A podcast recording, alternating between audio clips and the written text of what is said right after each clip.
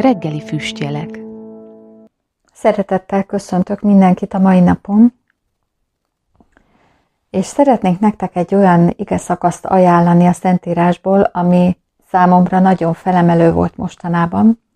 Már régen olvastam a Galatákhoz írt levelet Pálapostoltól, de most, hogy újból ö, elkezdtem kutatni, rájöttem, hogy a szeretetnek a, az egyik jellemzője micsoda.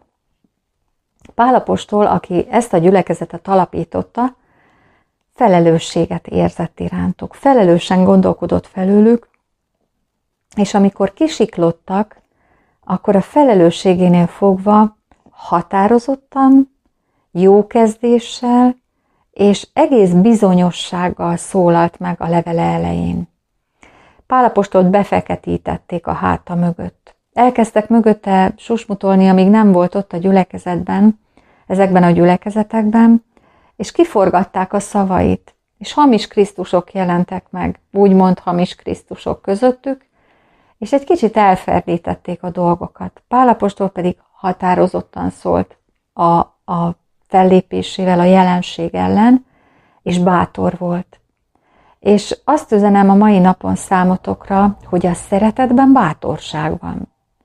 És a bátorság az kifejezi azt, hogy én biztos vagyok abban, amit teszek, és nem fogok meginogni akkor sem, ha nem érted még, hogyha nem fogadod el még, de nem tágítok amellől, hogy a bátorsággal kiállok amellett, hogy az igazság és a szeretet nálam van, és abban, amit én közvetítek. Mire alapozta Pálapostól azt, hogy, azt, hogy ő bátor lehet és felelősségteljes? Így mutatkozik be, Pál nem emberektől, nem ember által, hanem Jézus Krisztus által, és az Atya Isten által, aki feltámasztotta őt a halálból, és a velem lévő összes atyafiak, Galácia gyülekezeteinek, kegyelem néktek és békesség az Atya Istentől és a mi Urunk Jézus Krisztustól.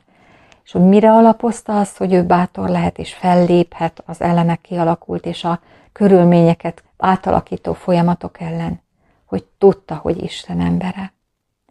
Tudjátok, hogy ha az életben tudjuk, hogy Istentől nyertünk valamire képességet, bölcsességet, feladatot, akkor ha az egész világ dolgozik is ez ellen, ha minden arról szól, hogy meg akarják fúrni, hogy, hogy rossz kimenetele lesz, te felelősséget érezhetsz a családodért, a munkahelyeden, nem feltétlenül kell egy magas tisztségbe lenned, de felelősséget érezhetsz a többiek iránt.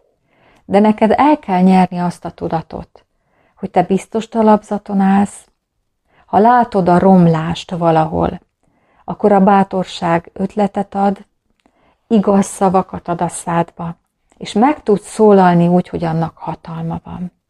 Én azt kívánom nektek a mai napon, legyetek bátrak, de nem vakmerők, nem félrevezetően, hanem bátrak az Istenben, mint akik a lelkiismeretükben tudják, hogy kinek hisznek és kit képviselnek.